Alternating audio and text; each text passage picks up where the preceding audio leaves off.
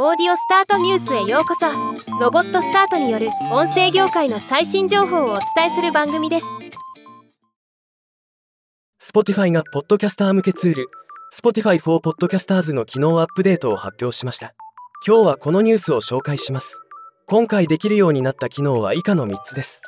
番組ページをカスタマイズして Spotify でのプレゼンスを管理可能に。リスナーが Spotify のポッドキャストページにアクセスした時に表示される番組紹介を管理できるようになりました。リスナーに特定のエピソードを示したり他のコンテンツ例えば音楽プレイリストオーディオブックなど Spotify 上の別コンテンツを推奨することができます。